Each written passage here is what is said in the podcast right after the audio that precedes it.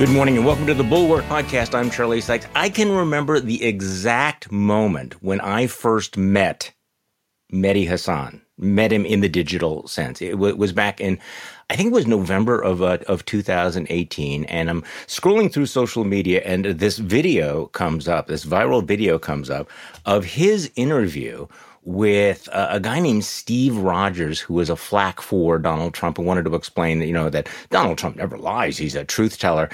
And he walks into this incredible buzzsaw.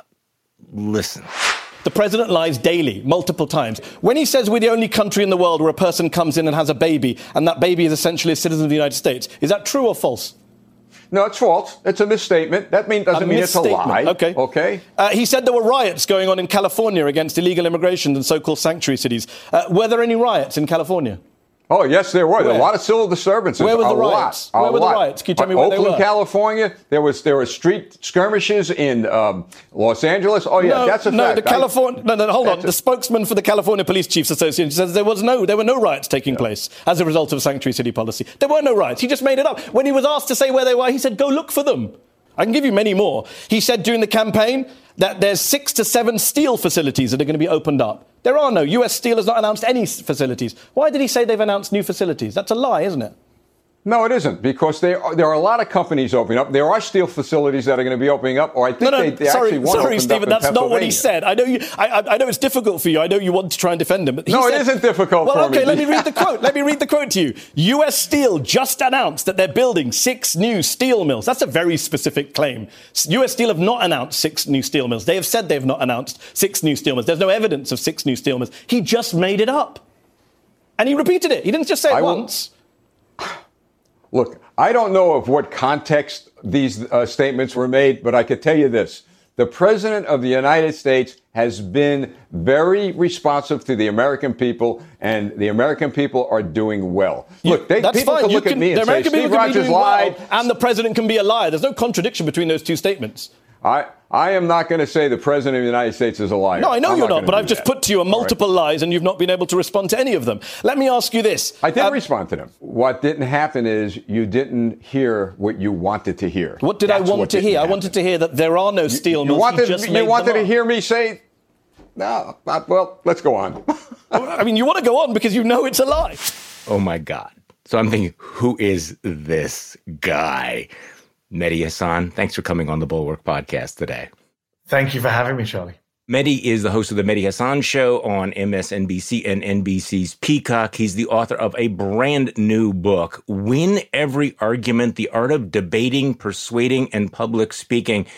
And first of all, it, it is a great read. It is an entertaining read. Well, let's get into the details a little bit later of that, uh. But congratulations on the book. Now, you were up late in Philadelphia. You were doing Morning Joe this morning. So you're not burned out yet on this, right? I'm not burned out. I was I was up late in New York and then DC, and I'm doing Philadelphia uh, on Thursday night, and then Houston ahead on Saturday. So it's you've wow. you've written a, a, wonderful book too, Charlie, which I have actually. I'm staring at it right now. It's on my shelf right in front of me.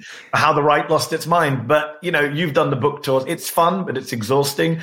The funny thing is, my book's about speaking, so I've got no excuses when it comes to the keep speaking. It's it's basically what I do wanted to start with your argument, you know, winning every argument, the art of debating, persuading, and public speaking. By the way, can I just make a, a confession?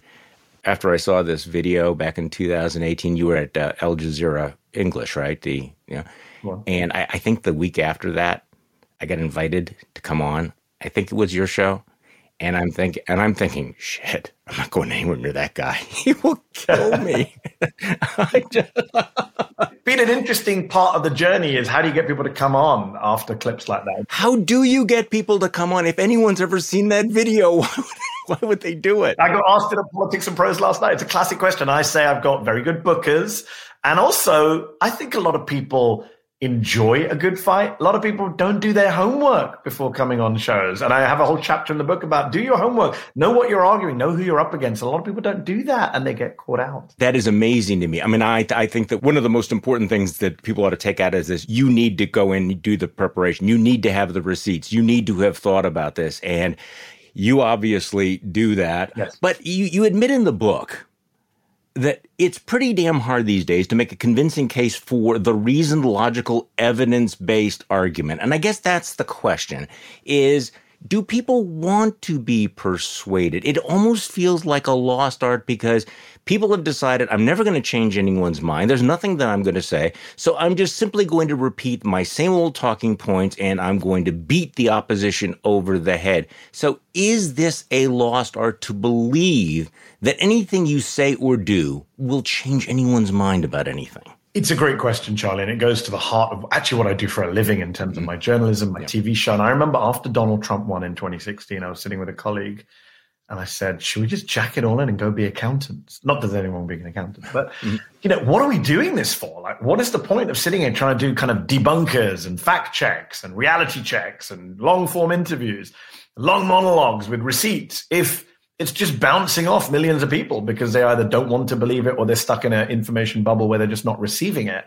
And it has depressed me at times over the years. But one of the things I say in the book, and, and chapter three is called Show Your Receipts. It's about the importance mm-hmm. of a mm-hmm. fact based argument. Because I say in the book, Emotional arguments are best and most important, but don't forget about fact-based arguments. I'm not Kellyanne Conway. I'm not saying alternative facts. I'm not saying Rudy Giuliani, the truth is, you know, done. We're done with the truth. Truth isn't truth. No, facts are really important. And I haven't given up on facts. And you know, if you look at uh, a study published by Political Behavior back in 2017, they say by and large, citizens still heed factual information, even when it challenges their ideological commitments. There, there is enough research done that people have not been completely closed off to facts, thankfully. And we see that in election results as well, where you can get people off the fence. So you're right. It's a horrible trend. And one of the reasons I wrote this book is because there are far too many gaslighters and bullshitters out there degrading our public discourse, but we haven't completely lost the independent third person. Believe it or not, I had circled that exact passage in your book. By and large, citizens heed factual information even when such information challenges their ideological commitments.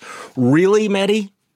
I mean, well, let's let's take an interesting point. Like, the, let's take the pandemic as a good example. Yeah. Where if you start at the outset of the pandemic, people did by and large follow the. I know, I know, we're now rewriting the entire history of the pandemic, especially with lab yeah. nonsense, but people did by and large accept what had to be done, accept the science, accept. Obviously, there were always you know troublemakers.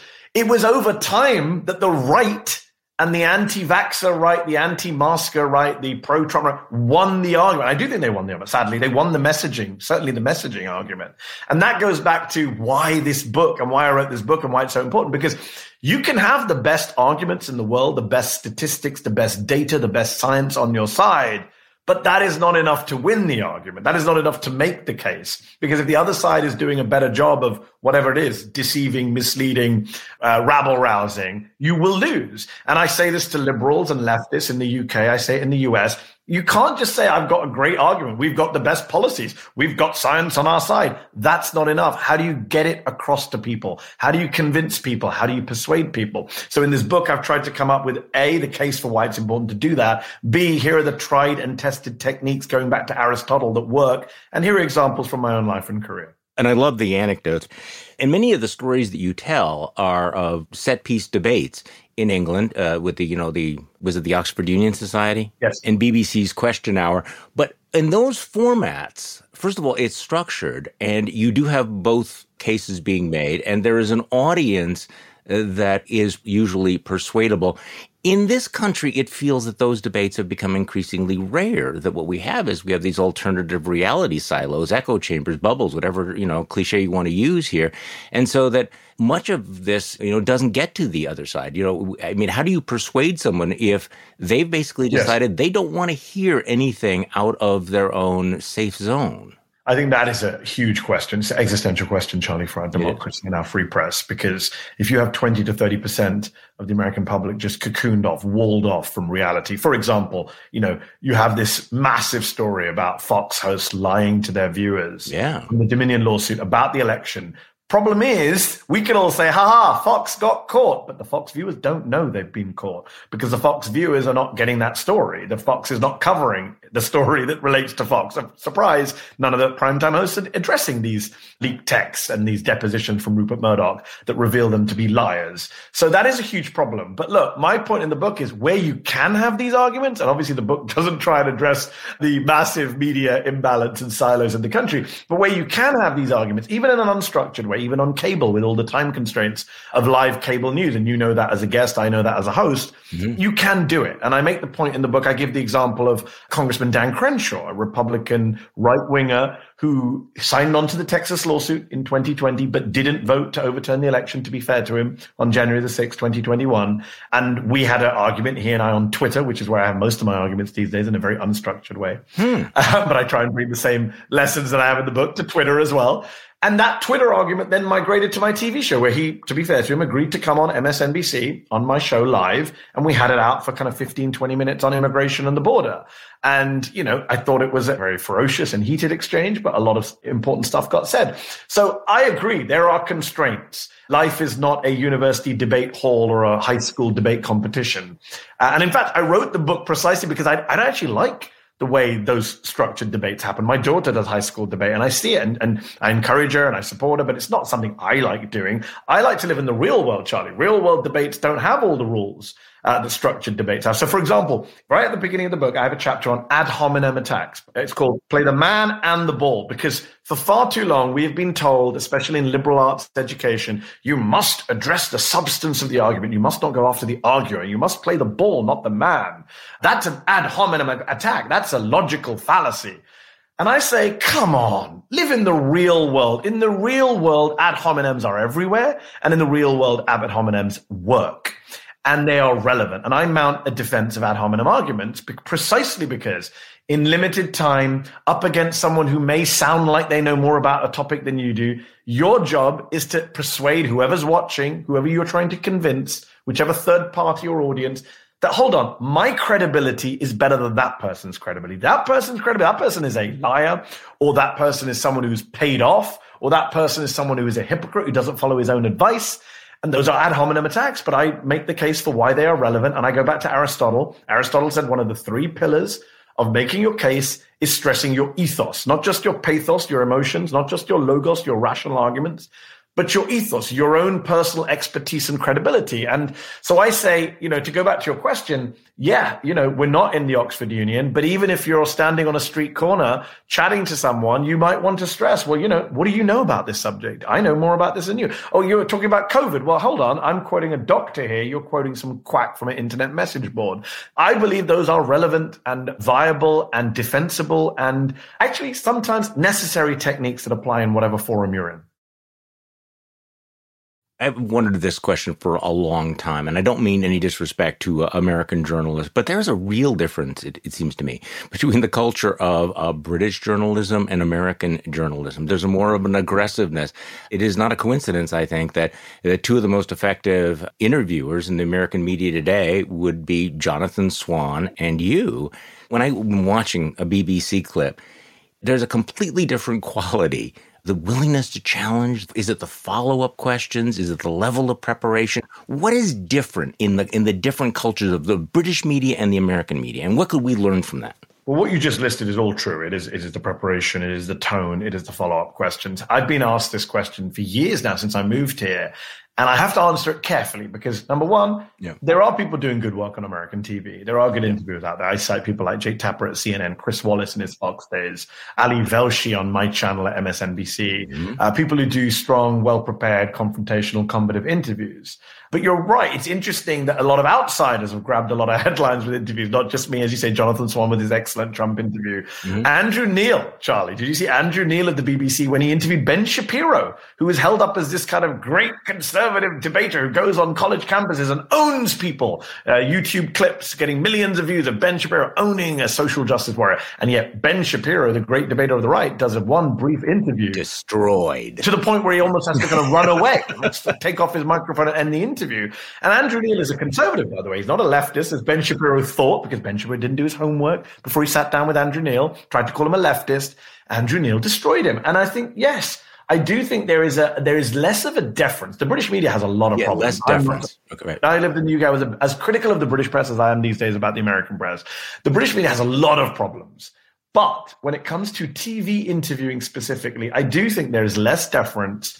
I think there is a sense where holding to account is much more central to the purpose of the interview. And it goes, it's a cultural thing, Charlie, as you say. It goes back many years to people like Robin Day and some great interviews. But I grew up watching a guy called Jeremy Paxman. I urge your listeners to go Google YouTube Jeremy Paxman. He was a, he's an attack dog. He was the greatest attack dog on British television to the point where one of his most viral clips, he did, he wasn't a broadcast in a viral moment, but today it's still very viral online. He interviewed Michael Howard, who was the Home Secretary at the time, our version, the UK version of the Attorney General, who had just fired a prison governor, very controversial story. Jeremy Paxman asked him the same question 12 times, Charlie, 12 times because he wouldn't answer it. Can you imagine that happening on? I can't imagine on American TV someone taking time out, stopping the ad breaks and saying, here's, I'm going to ask the same follow up until you answer me 12 times. And Paxman had a famous line, which is in my head, before I start an interview, I think to myself, why is this lying bastard lying to me? Which is a very aggressive way to start an interview. I mean, some might say that's too, that's too far. That's not impartial enough for a BBC interview, but it's, it's about a state of mind, which is, I'm coming into this to hold you to account. And I do think, you know, despite America being the home of the revolution, the place that stood up to the British monarchy, we've gone too far in the sense of kind of the deference to institutions and people in power and political conventions and orthodoxies. I think we need to break some of them down. And I think one of the, the only silver lining of the horrible Trump cloud was that it forced journalists to get off the fence and start using words like lie this person is lying, which was something, as you know, many mainstream journalists would not say in this country for many a year. So, what was your favorite interview? What was your favorite? I won. I've got this guy. I'm dropping the mic. I've got to say Erik Prince uh, for many reasons. I was hoping you would say that. Uh, the Michigan billionaire family, the brother of Betsy DeVos, the founder of Blackwater, mercenary chief, close Trump ally, close Steve Bannon ally. He agrees to go back to your earlier question. We asked him to come on my Al Jazeera English show at the time, which was filmed at the Oxford Union in front of a live audience. He agrees to come on. I was shocked. My producer says, Erik Prince is going to do the show. What? Erik Prince is going to do the show? Why would Erik Prince do the show? People have asked me for years, why did Erik Prince do your show? And I say, I don't know. If I was Erik Prince, I wouldn't have done my show. But he turns up. I said, great. We do all our prep. We do our homework. We read his memoir. We read all the interviews he's done beforehand to see what he's been asked before, what he hasn't been asked before. It was the interview that basically made me famous in America. It probably got me my job at MSNBC. When I spoke to executives at MSNBC, they had all seen the Erik Prince interview. It was the interview that made Meet the Press that Sunday. It was the interview that Adam Schiff referred to the DOJ when they tried to refer Erik Prince for prosecution for allegedly perjuring himself in front of the House committees because I pushed him on his contacts with the Trump campaign. And he said, Well, I was never asked these questions. And I said, Yes, you were. And he said, No, I wasn't. And I said, Well, I've got the transcript here of your House testimony, and they didn't ask you the question. And the audience starts to laugh. And Prince says, Well, maybe the transcript was wrong. And it's he's he's floundering now. He's in a hole. He doesn't know where to go. And it's it's amazing because it's such an obvious question, but no one had really asked it to him, and no one really just stood there. What I try to do, Charlie, is and you played the Steve Rogers clip earlier, is people want you to move on that's what they want. The, the number one thing the interviewee wants is move on to the next topic so I can get away with what I just said. And I say, no, I'm not going to move on. I say in the book, don't budge. Stay put.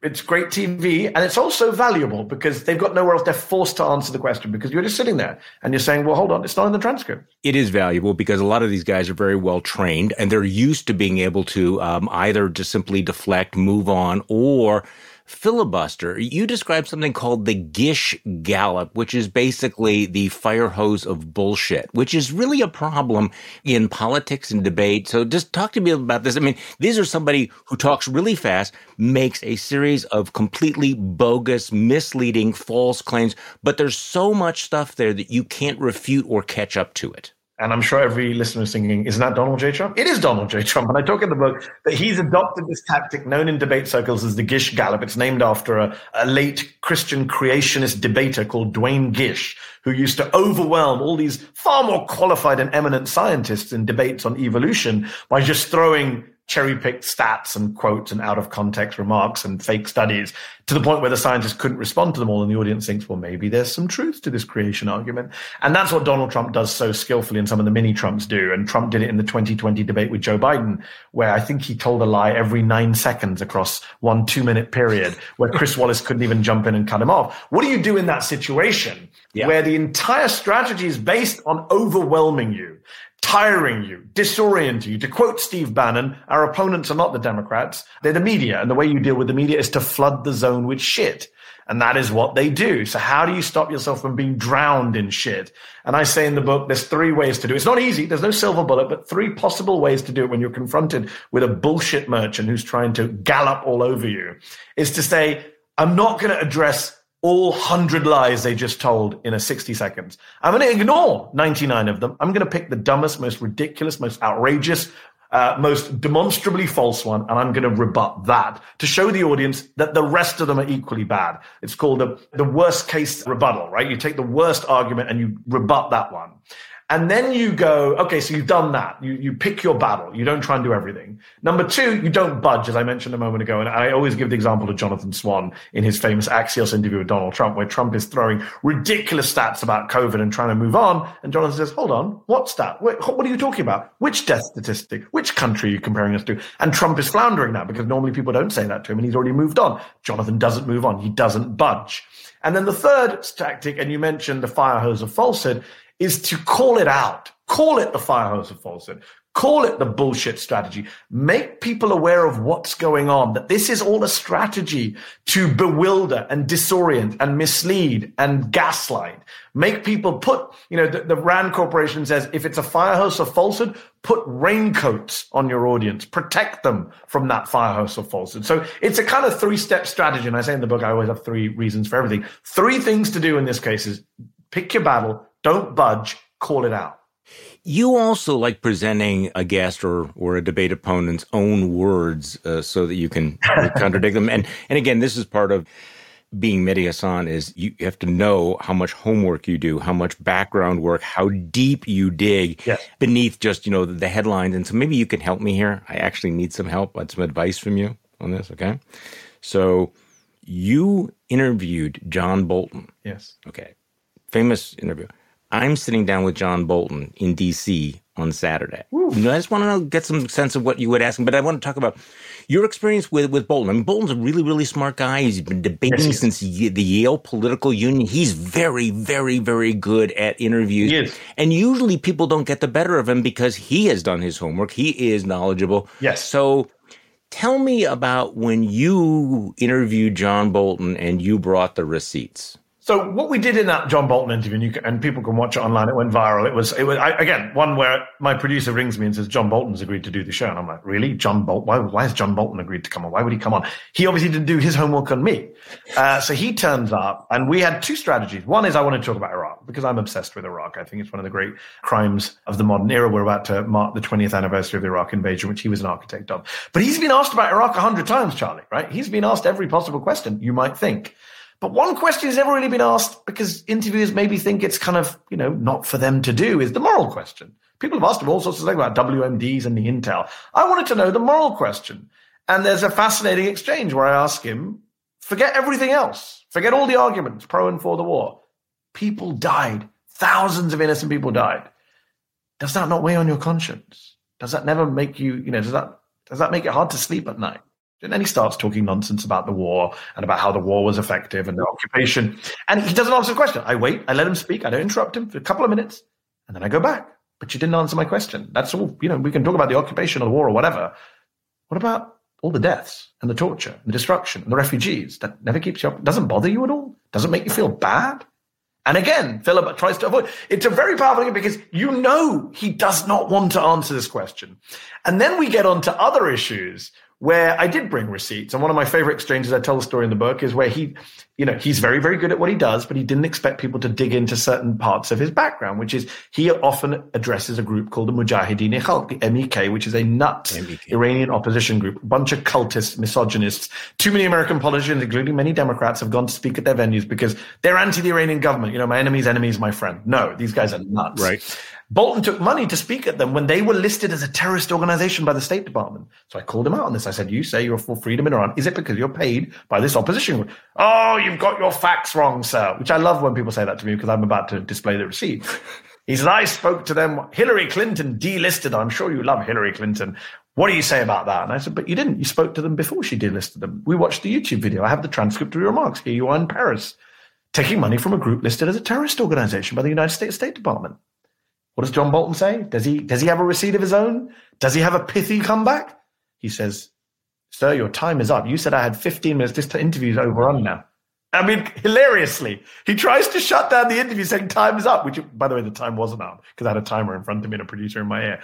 So those moments, I mean, Charlie, I'll, I'll, be honest with you. You know, people will cheer at a football match when a goal is scored by the team they love. That's the feeling I get in those moments. I'm a nerd. That's my adrenaline rush. That's what I enjoy doing. I'll be very open about it. I'm not going to. I love that stuff. So you and I come from extremely different backgrounds, but uh, as I was reading this, I was thinking, okay, I get this. I'm not sure that a lot of other people do because when I was a kid, I was when I was growing up, I wasn't any good at sports. I was the fat kid, and you know, not not terribly popular. So of course, I had to use my mouth. I had to use you know my debating skills and everything. and and and my father was was that way as well. Yep. And so I mm-hmm. grew up thinking that one of the most fun things in the world to do would be to argue and debate as I became older and went out into the real world, what I discovered was a lot of people do other people don't want to do not like that. They don't like to argue. I'm thinking this is a sport, this is fun, and then other people start crying, or you know they get mad at you, and you lose a lot of friends and everything. So.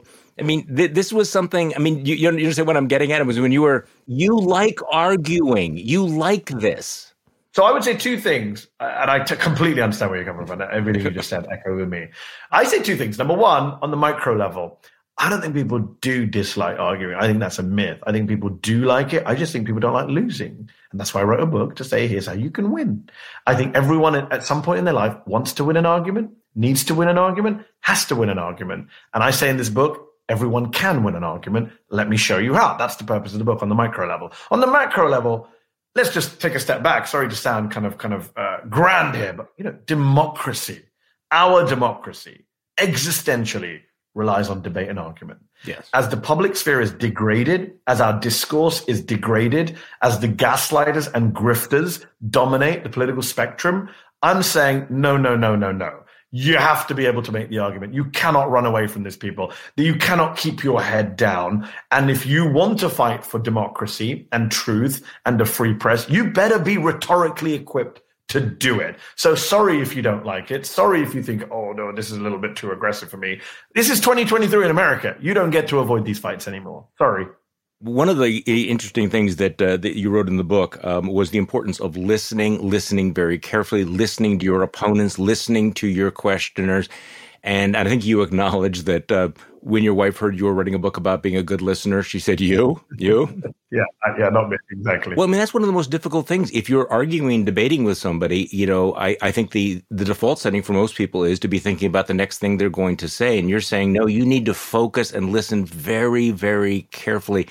That's acquired, isn't it? I mean, that's a skill. Oh, 100 percent.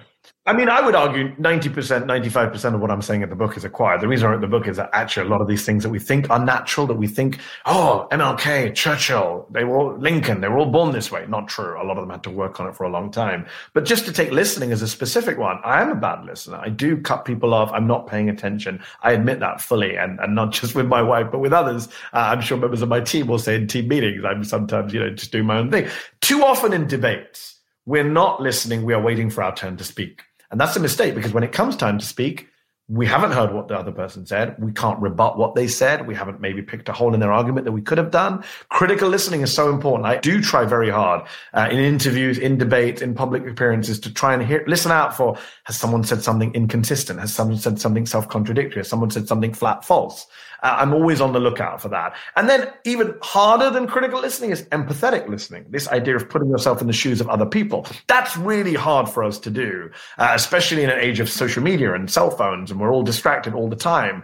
And actually, to be an empathetic listener, you have to be present. You have to be making eye contact. You have to be not just paying attention, but show that you're paying attention to the other person. And the story, the example I give in the book is the classic 1992 town hall from Richmond, Virginia, presidential town hall, the first town hall in American history, where Bush Sr., Bill Clinton, and Ross Perot, hilariously, are all on stage, are all sitting on their stools in this town hall. And a woman in the audience asks about the national debt. How has it affected you personally? George Bush Sr. not only doesn't pay attention to her question, he's looking at his watch when he goes to answer, he gives a long rambling answer about interest rates and visits to black churches and all sorts of other nonsense, but doesn't actually address the question or the questioner. When Bill Clinton's time comes to answer, what does he do? He gets off the stool, he walks purposefully towards the woman in the audience, he looks her in the eyes, and he says, Tell me how it's affected you. Because he wants to hear her. The audience, when they come to hear you speak at any event, whether it's an audience in the boardroom at work, whether it's a jury in a courtroom, whether it's a, uh, an audience at a presidential debate or a political rally, they come to be seen by you and come you. to be heard by you. It's not one way traffic. They only want to see you and hear you. They want to be seen by you and be heard by you. And I think Bill Clinton is a master empath when it comes to our politics of the modern era, I mean, I can't think of anyone better than Bill Clinton with that specific trait. You cite Aristotle saying, you know, that there are, you know, three main rhetorical techniques logos, pathos, ethos, basically reason, emotion, and authority. You know, facts are the basics of an argument, but you can't win on facts alone. You write, the reality is that pathos, emotion, beats logos, appeals to reason almost every time. Yeah. This strikes me as explaining some of the asymmetry in American politics, where you have oh, a yeah. lot of you know, the Democrats will being you know big whiteboards and charts. Here's the alphabet soup of legislation we pass. And people on the right are going for more visceral, emotional appeals. And you said they won the pandemic debate. Is that basically it? Because they clearly didn't win it on facts. Exactly. I think that by shouting about freedom and tyranny, by talking about values, by arousing the fear and loathing of their base, yes. I mean, what Donald Trump did so effectively in 2016 to beat Hillary Clinton was he understood emotional appeals. He said stuff like ban Muslims, build a wall, lock her up, things that roused up his voters, things we remember, very pithy one-liners. It was, you know, demagogic, but it worked. And too often, you know, Hillary Clinton came along with, you know, uh, an 18 point childcare plan Great. I'm sure it was a fantastic childcare plan, but that's not what people vote on. And I worry right now. You hear a lot of Democrats saying stuff like the CHIPS Act, the CHIPS Act. Okay, nobody's going to go vote because you did. The CHIPS Act is very important. It was a great legislative achievement, but that's not enough to get people to the ballot boxes and turn out for you and be inspired to vote for you. People want to be inspired, especially on the left. Even if on the right it's fear and loathing, well, then the left have to have an emotional story that's about something else. Is it about hope and optimism? Is it about, you know, a, a common bond? Is it about solidarity between people? I don't know what it is, but they need to have an argument that appeals to people's hearts because if it's heart versus head, yes, the heart will beat the head nine times out of 10. And the great political communicators understand this. Bill Clinton understood this. Barack Obama understood this. Joe Biden in his own way understands this. He's not an orator like Clinton or Obama, but he's authentic and he knows how to appeal to people's emotions. And the people who lost on the Democratic side, I know correlation is not causation, but for me, it's no coincidence that Hillary Clinton, John Kerry, Al Gore, they all lost presidential races. They weren't the most inspiring of speakers. They didn't really make emotional appeals. You know, Al Gore was mocked by George Bush, you know, for the, the fuzzy math and the calculator and all of that stuff, inventing the internet. And I just think if only liberals, and I say this about the UK Labour Party too, can shed this image of being kind of technocrats, managers, and be storytellers, be people who can tell a story about national hope, our national future, our national bonds. That is what will work. And I, I, tell the story in the book of perhaps the worst Democratic presidential debate example in modern American history was Michael Dukakis. Michael Dukakis. Michael Dukakis in 1988 is asked, what would you do if Kitty Dukakis, his wife, was raped and murdered. This is the first question of the presidential debate. Everyone in the audience takes a gasp, and Dukakis gives a two minute, 360 word answer in which he talks about crime rates in Massachusetts, drug hemispheric summits in the Americas, law enforcement by the DEA, does not address the fact that the man just said his wife was raped and murdered in this hypothetical. Where's his anger? Where's his emotion about his wife being raped and murdered? And he came across as flat, and his campaign manager said later, I knew we'd lost that night. So, Democrats, please, please tell stories, show emotions, use language that engages people's aspirations. Don't just be technocrats. Don't bring a policy paper to a knife fight while the Republicans bring an emotional bazooka. It is an incredibly entertaining and valuable book. Win Every Argument, The Art of Debating, Persuading, and Public Speaking. Mehdi Hasan, congratulations on the book. And thank you for coming on the podcast. Great to talk with you. Thank you so much, Charlie. Really appreciate it. And thank you all for listening to today's Bulwark podcast. I'm Charlie Sykes. We'll be back tomorrow. We'll do this all over again. The Bulwark podcast is produced by Katie Cooper and engineered and edited by Jason Brown.